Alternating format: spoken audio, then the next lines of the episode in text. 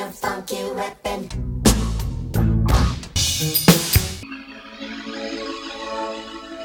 Love me.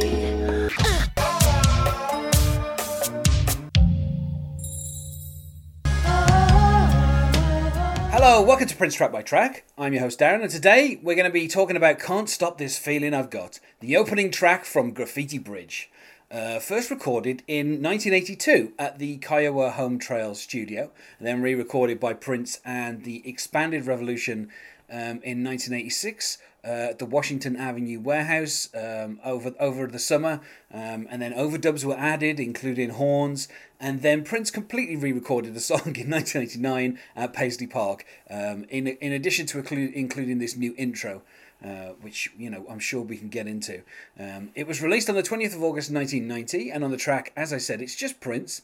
Uh, the song is four minutes 24, and joining me to talk about it today is Russell Eyrick. Hello, Russell. Hello. This is a really weird thing, uh, something that I'm, I'm sure I'll bring up more than once on these songs from Graffiti Bridge. But on the Purple Rain soundtrack, the opening song was the opening of the film, and the closing song was essentially the, the victory in the film. Okay. Uh, now, the, the sequencing on Graffiti Bridge doesn't make as much sense because the opening song in Graffiti Bridge is the next track, and Oh. this song doesn't appear anywhere in the film. So it's really kind of unclear as to why Prince put this at the beginning, aside from the fact that this album is mostly old songs. Basically, Prince is clearing out, you know, the vault of a few old songs. This is the one that he chose to, for some reason, put at the start of the album. Um, and the the weirdest Yeah, that's an that's an odd choice. yeah, the weirdest thing is, um, you know, not only, I mean, it opens with the whole Dear Dad, things didn't turn out quite how I planned, which in itself is kind of a reference to, you know, the stuff that happened in Purple Rain. Uh, if you take that this is being done in character as the kid, you know, it's the kid who's singing this, and he's talking about, you know, the kind of the shooting that happened in Purple Rain. Later on in the film, we find out that uh, the kid's parents are both dead. Um, you know, Billy, who used to own the club, is also dead. Um, like basically, there's a lot of people from Purple Rain who didn't return, so Prince just killed them all off. Basically, they killed them off. Yeah. yeah, they're all dead. Um, though, in- interestingly, like Prince wrote the screenplay for this film after Under the Cherry Moon came out, and it took him until 1989 to get the money out of Warner Brothers because he'd been spending a lot of money on building um, Paisley Park. He'd gone on a couple of very expensive tours. Um, you know, he'd got to the point where basically Warner Brothers, you know, they liked that Prince was one of their artists, but he kept spending all their money. And, you know, Prince didn't really kind of care about money, uh, you know, as such. So Warner Brothers wanted some kind of, you know, they wanted something back. And in return, he did the Batman soundtrack. You know, it was a hugely successful soundtrack. Prince had a number one single. There's a whole lot of, you know, and from that, Prince was then able to leverage that into doing a sequel to Purple Rain. But he didn't want it to be a sequel to Purple Rain to start off with.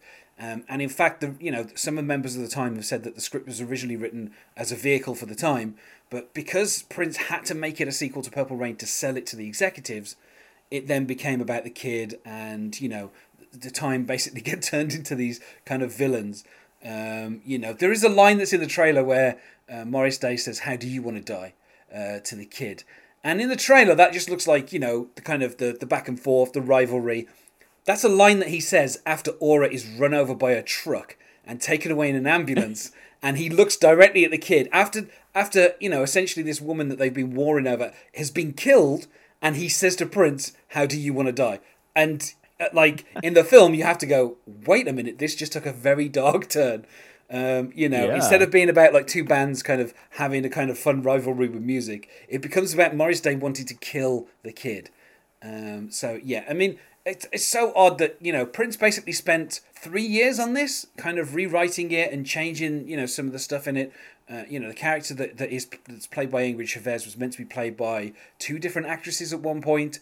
Um, you know, Kim Basinger apparently was enthusiastic about doing the film until she read the script. Um, you know, Prince, uh, uh, in the summer of 1989, he'd worked on a few songs with Madonna on um, Like a Prayer. Uh, if you recall the opening guitar riff from the song Like a Prayer, that's Prince. Um, you know, they did a collaboration called Love Song that's on that. That so he he he wanted Madonna to also be in the film, um, but you know the part that Madonna would play and the part that Kim Basinger would play eventually merged into Aura, um, played by Ingrid Chavez. Um, and you know, it's not a very good film. Uh, it was not very well received.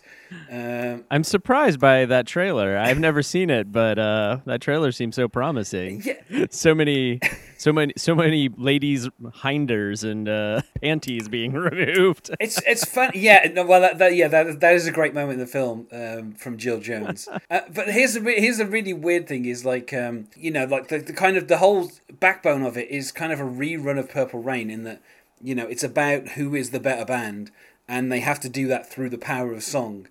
Um, Of So, but it's just weird because throughout the whole film, there's this idea that somehow the time are way more popular than Prince, and right. and and it's just this kind of it's weird that Prince wrote himself into this film where he was the less popular artist, and I I mean Isn't that kind of the case in Purple Rain too? Yeah. Isn't it that the sort of the the way that those the time is represented as like the established act, right, in that movie? that's completely true. But the weirdest thing is, of Yeah. course, is uh, that Prince didn't write that one. You know, like somebody else wrote that. Prince Right. has the chance here to kind of write himself in in like a different way, and he basically just chooses to do Purple Rain all over again. Um, You Yeah. know, and uh, it's funny because when Around the World in the Day came out, you know, there was talk that people were disappointed the album wasn't simply, you know, Purple Rain 2.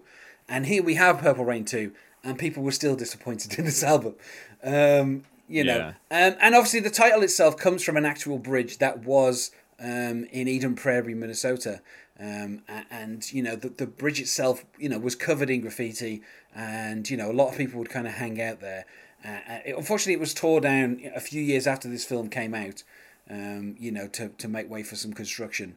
Um, so you know, not even Prince kind of memorializing it in film could keep it up. I mean, the film itself, interestingly, wasn't released until the second of November, nineteen ninety. So from when the album was released in like August, there's quite and and you know the the single, the lead off single, "Thieves in the Temple" was released like July. There was like a long gap before the film actually came out. Well, in this, I mean, this song, there's a really long gap from when it was originally recorded to. I mean, that's I, that's so crazy. Just looking here, 82 released in 90. Like, Yeah. that's nuts. But but it makes sense actually. So because when I first listened to the track, the the the first thing I noticed like was this intro, which I thought was taking me somewhere very different. Like, uh, you know, this was my first time hearing this uh, song when when you sent it to me, so I had no idea what I was about to listen to. So it starts and with this like moody like, "Dear Dad," you know, I thought, oh, this is dark, and then like the first like guitar riffs. I thought we were like going into some weird like early '90s goth metal like song or something. It just felt like that was the direction this was heading in. And then it is the most like '60s pop song I have ever heard. like it gets so like poppy, and I mean to the point where actually now I'm looking and I go, oh, '82. This makes sense because. I, I don't know. You you'll know that your dates better, but the song it reminded me the most of in, in Prince is like um, "When You Were Mine." Yeah, that's Um, from around the same time, so that makes sense. Yeah. Yeah, so it sound it has that like super fun, upbeat pop song kind of just 60s pop like it, it's almost if you were to like uh like I always think about like stock music like in a movie or something if you're you're like somebody turns on the radio and it's like this is a pop song that is playing like this song to me like would represent like this is what a pop song sounds like it's kind of hitting all of those those I don't know beats correctly. It's getting all of the the like that sort of pop sound you expect. So I don't know. I was very surprised by that real sudden change it made because when it starts with this like. Dear dad. And then I even kind of made a note here. I was like, who wants to stop him? His dad? Like, I don't even know. Like, what, are you? We're addressing his dad. And then it, like, it goes into this whole other idea of, like, I can't stop this feeling. And I'm just like, well, what does this beginning have anything to do with the rest of this song? Like, I don't know why you're talking about your dad because the rest is just like, sounds like you're in love. And that's what you can't stop the feeling. Yeah, it's funny because he says sometimes I feel like I'm going to explode, and and like that explode kind of like echoes, and there's like a weird kind of treatment, and you get these kind of really low kind of notes, and then you're right, it just you get the funny thing is, um, you know, Prince had kind of abandoned the Linn drum machine at this point, so this song still has that Linn drum machine beat that Prince probably put down in like 1982. Um, and you know possibly in 1986 kind of recorded over. And then he's kind of stripped it back just to the, the Linn drum machine and then kind of put everything back on top of it from there. But yeah it just turns into this really kind of upbeat. And I mean saying that the first kind of verse you know where he says everybody wants to see you down for the count. But what but that ain't what being a real man's about. The braver and bold hang for the kill. So the bigger the hole the bigger we fill it. And then and then it kind of starts getting upbeat and then by the time he gets to the, the chorus with "I can't stop this feeling I got," I feel it from I feel it right down to my toes, which I just love, kind of the dear dad thing. And then a, a- you know a few lines later, and we're we're talking about Prince's toes, and it's just such a Right, such a right. weird kind of direction that it's it's gone in. Um, but yeah, Yeah, although this so the other thing is it does like I felt like the song also does take another turn in the middle where it gets really serious for a minute with like, "Hey, pardon me for living." like that whole bit like that that section also just seems a little like I don't know, a little weirdly heavy or something for the I don't know if the song can quite support that seriousness it, it suddenly brings. Like I was kind of snickering to myself. Um, it's funny actually because let me find those the, the, the whole "Pardon Me for Living" that is actually quoted in the next song, "New Power Generation." There's a whole bunch. There's a whole bunch of of course choruses where Prince says, "Pardon me for living," you know, "Pardon me for breathing." There's like a whole thing of like a very aggressive kind of like you know, "Pardon me for just existing" type kind of theme. Yeah. that's brought up in that that that that next song. So it's interesting that he kind of puts a little bit of it in here, where he's like, "Pardon me for living, but this is my world." You know, like that that kind Yeah. of thing. You know, that's I don't know. It's, it's weird because it feels like it's quoting the next song before you've heard the next song. Yeah, yeah, it's a it's it's a it's a much more serious like idea that's suddenly brought into this song that I mean, at least to me, on a very quick read, just seems to be about being in love or something for the- for the most part. I don't know. yeah, know. especially especially when you have like the kind of the, the refrains from the whole "I can't stop" stuff, which are you know my body got to have it, you know, and I'll write a letter to the whole world, and you know every man, woman, boy, and girl. Like that, those do feel like lines from some kind of like love song. Where he's talking about, you know, I got to get shaking all in my shoes, and you know, the doctor says there's nothing I can do. That does feel like a kind of '60s girl group type lyrics that have kind of somehow Yeah, especially- been transposed onto this this Prince song. Yeah, the down down to my toes is definitely like a pop song kind of language. I feel like Yeah. of that girl group sort of thing. Yeah. And you know, I, I, I like as well how there's the whole thing of like, you know, try to tell me how to paint my palace. That's that ain't where it's at. That's like trying to tell Columbus that the world is flat. And I'm like, I, I mean, okay, it's such a, yeah, the Columbus line made me laugh too. I just thought, like, wait, why are we bringing Christopher Columbus into this? This is a really strange idea. I mean, I was like, maybe, maybe in you know 1982 when he wrote this, they probably were not being quite as critical of like re-examining Christopher Columbus. But like, as a he's he's casting him a bit as, of a hero here, of a revolutionary who's like, you know, the world is round and and every, you know, it's like we we of course now that is that is not actually true like that everyone that everyone believed the world was round at that point Yeah. so Yes. like this i mean it's playing into the you know stereotypes of christopher columbus here a little bit but whatever I mean, I like as well how we get to the kind of, you know, obviously the the, the whole can't stop this feeling I got. Um, but you, you have this thing where Prince says, "I'm in a butt kicking mood tonight, y'all," and you know he t- he, t- that was so good he talks about he talks about how he can't stop, and then you know you have you have the kind of that call and response thing with the the kind of the oohs ooh like that kind of stuff, um, you know somewhere in the song, and then you then you also have the kind of uh, towards the end you get the, the bit where they're like only we can change the world, only we can change the world, and you're like what? Where is it?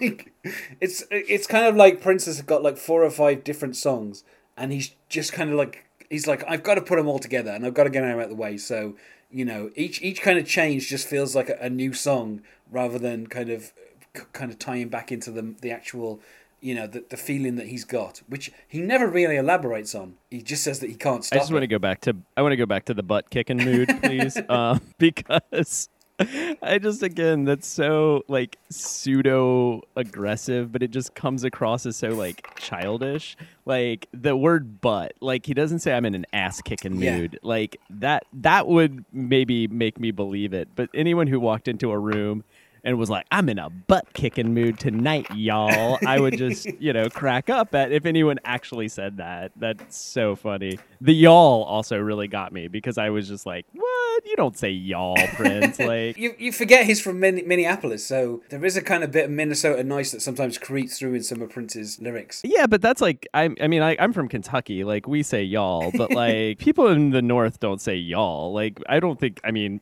hey, I'm sure, so, please correct me. Uh, let me know if I'm mistaken about your Minnesota um, slang. But I just, I feel like that is uh, definitely a south of the Mason Dixon line kind of uh, expression that I was a little surprised to hear Prince pull out of his pocket. It's been it's been in quite a few songs. That's the thing as well. Is it's just something that kind of slips out. I think Prince's Prince's parents were from the south anyway, so oh, okay. Well, then that makes sense. I mean, he might have grown up saying it. yeah, I was going to say it's probably coming from his parents. But it's just weird to think of Prince being like a Midwesterner. That's that's the kind of um, you know the odd thing. you know, it's Yeah. just thinking of him. Yeah, I mean- of, you know, uh, this is before Fargo, obviously years before Fargo, but after Fargo, that's kind of how everyone thinks of you know Minnesotans, isn't it? So Yeah, and I mean, I have never, I don't, I've never been to Minnesota, so I, I don't want to act like an expert here, but I have been to like northern Wisconsin, and I will say like that sort of Fargo representation is is maybe just like one point bigger than it actually is. Like it's pretty dead on to me. I don't know, like that accent, like. In Wisconsin, everyone was just, you know, and they were all super nice like that. That very like everyone's like so friendly and and just like oh oh sure you know okay yeah yeah.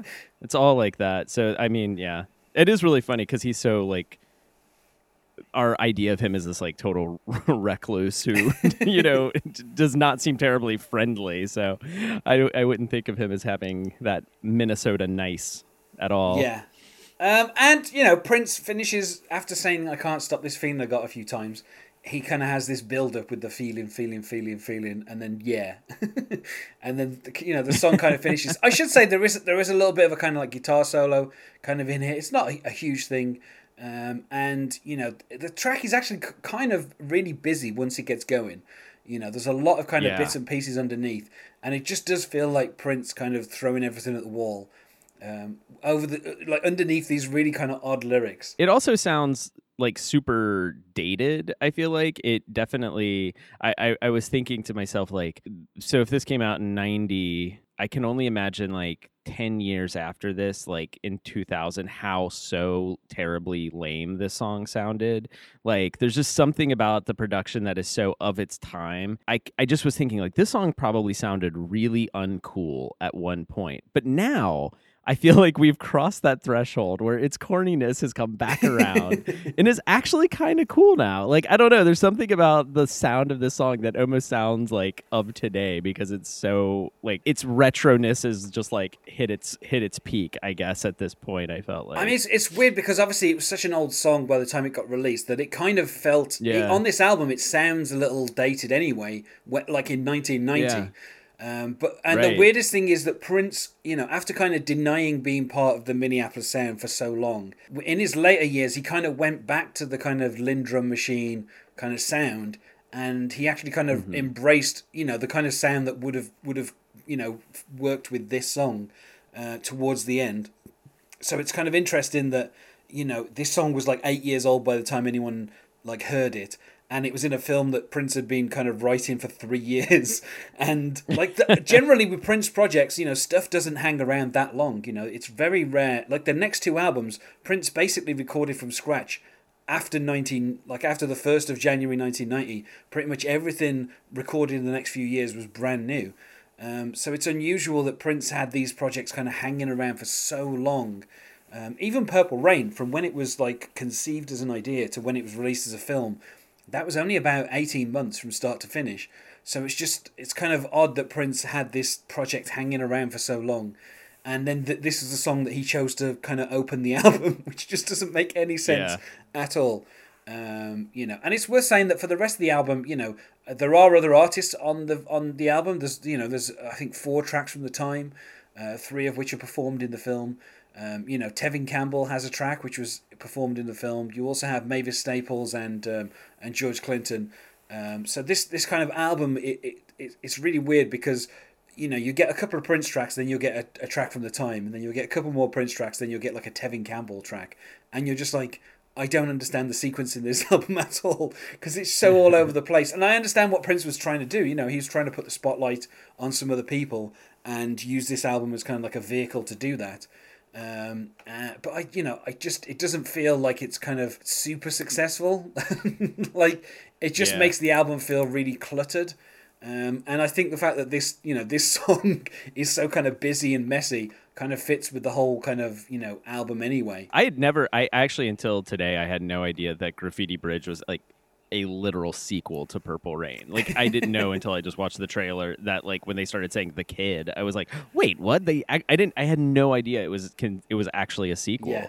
And I had, I was thinking about my ideas of what I thought this movie was like, and I think it was a much more like I thought it was. Uh, maybe just like the sweet parts of Purple Rain. Like there definitely was a lot less like threatening of Prince's life in the movie I had imagined it was. I don't know. Like there's just something about like maybe I'm just basing this purely on the cover art with Prince's face up close, and then like the the girl in the background's face, and I just thought like, oh, this is like a sweet love story probably that takes place in Minnesota, and they go sit and have a picnic under a bridge or something. I don't know. Like I, th- I had this whole different movie in my mind. So watching that trailer was a little shocking to realize my mental version of Graffiti Bridge was way off.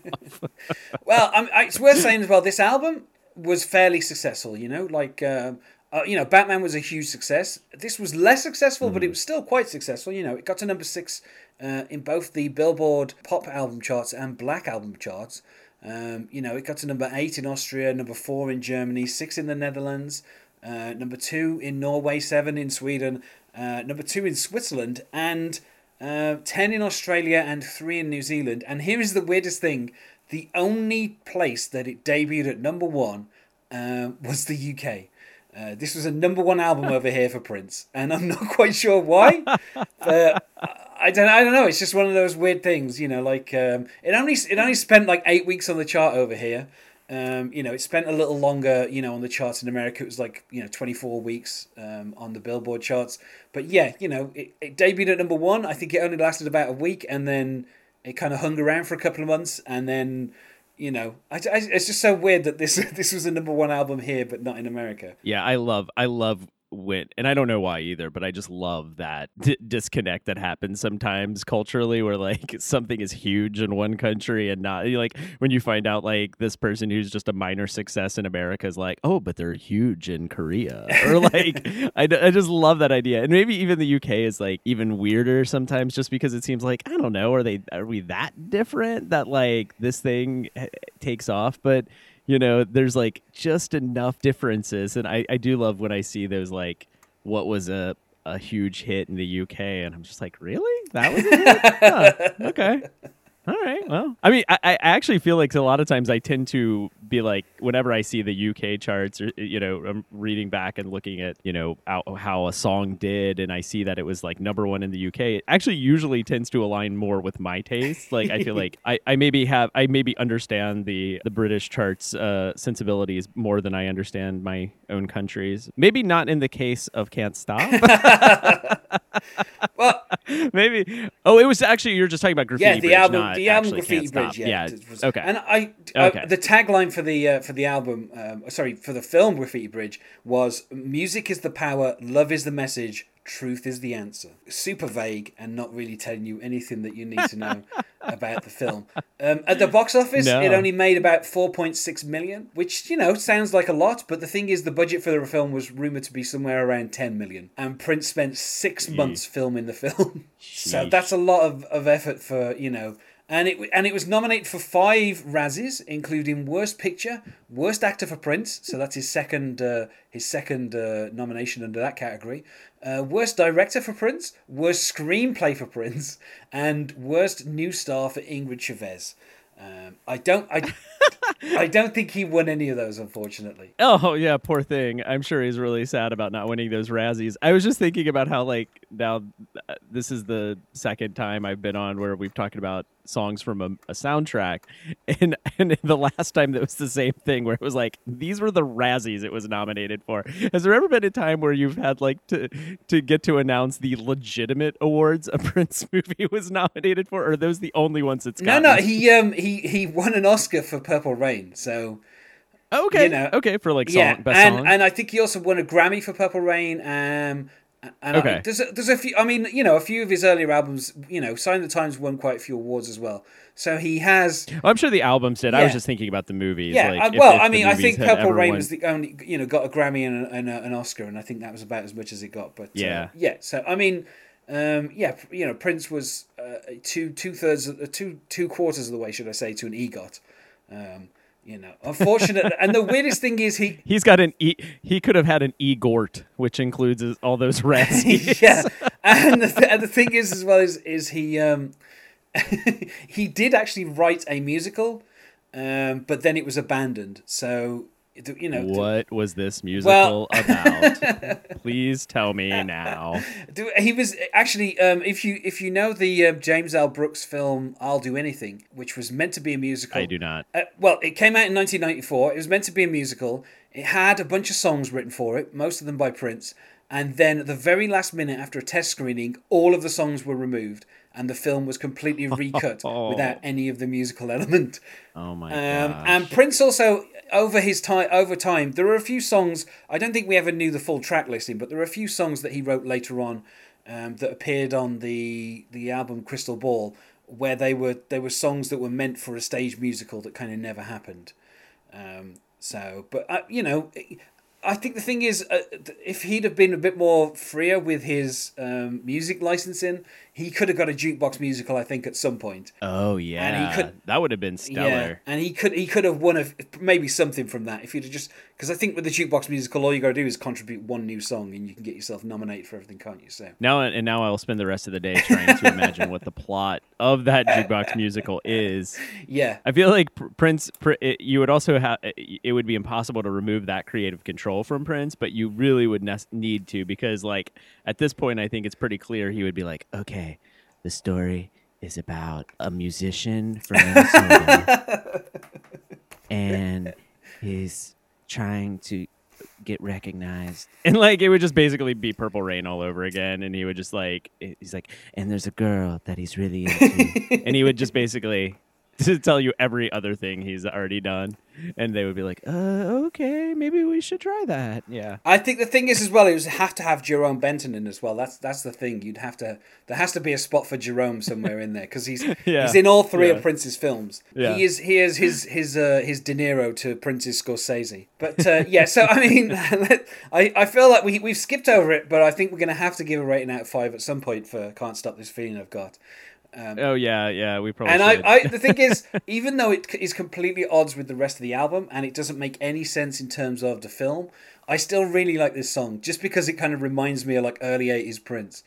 Um, so I, I would have to say four out of five from me. You know, I was, um, I, I, yeah, I kind of have gone on a little bit of a roller coaster with my rating today because I think this morning I would have said four, and then when we were talking, I actually started to knock it down in my head a little bit. But if I'm being honest, like, yes, when I just first listened to it, my first instinct was like four as well. Like, I just, I was like, yeah, I like the song. Yeah. Like, I, I, and and I again like I like that silly poppiness to it. I love the weird intro that like even though I'm making fun of it, like I love that it totally surprised me and took me on this other track. Like I thought I I love when things take me by surprise. So I just love that I thought I was going into like a heavy rock song and then was greeted to the most silly pop song ever. I love that. So yeah, I would go four. I mean, obviously I don't think like this is the best Prince song, so I couldn't give it a five, but I would say like I like it well enough and like it more than average. So yeah, okay. Uh, well, I think Yeah. I, I should say, um, you know, Prince. I don't think he ever performed this song live. Um, you know, I think the fact that he had it hanging around for eight years, knowing Prince, I get the feeling that by the time it was released, he was like, "I am sick of that song. I don't want to. I don't want to think about it anymore." Um, and I couldn't find any covers of it, so it just remains, you know, a kind of quintessential album track. So Yeah. know. and I don't think we can say anything more about "Can't Stop." So uh, let's move on to plugs. Is there anything you wish to plug? Sure. Uh, my podcast I do here at the uh, Cincinnati Art Museum is called Art Palace, and uh, we have on guests and we look at art and uh, have a conversation about it, and it's more fun than I just made it sound. it's I, I feel like that was the driest, worst uh, uh, explanation I could have given my podcast. Sorry about that. Um, and you can follow me on Twitter at Russell Irig or on Instagram where I take pictures of. I, I feel like mostly I, I I'm obsessed with this like costume store that's down the street from my house. So I, I feel like most of my Twitter feed has just become me taking pictures of the costume store window and the weird mannequins with their strange costumes. So enjoy that. And you can follow us on Facebook at Prince Track by Track or on Twitter at Prince Podcast, or you can email us, not sure where you would, at princetrackbytrack at gmail.com. Thanks for joining me to be my guest here today, Russell. Thank you for having me. And otherwise, goodbye.